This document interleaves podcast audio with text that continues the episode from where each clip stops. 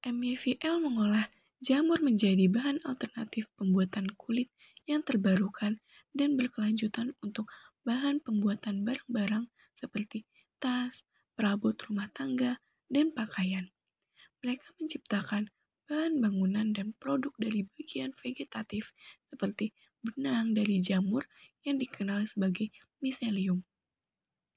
Dengan sistem pengolahan yang mirip dengan tempe, MICL mengikat miselium dengan limbah pertanian seperti sekam, sekam jagung dan serpihan kayu, lalu menumbuhkannya menjadi bahan yang disebut milea TM.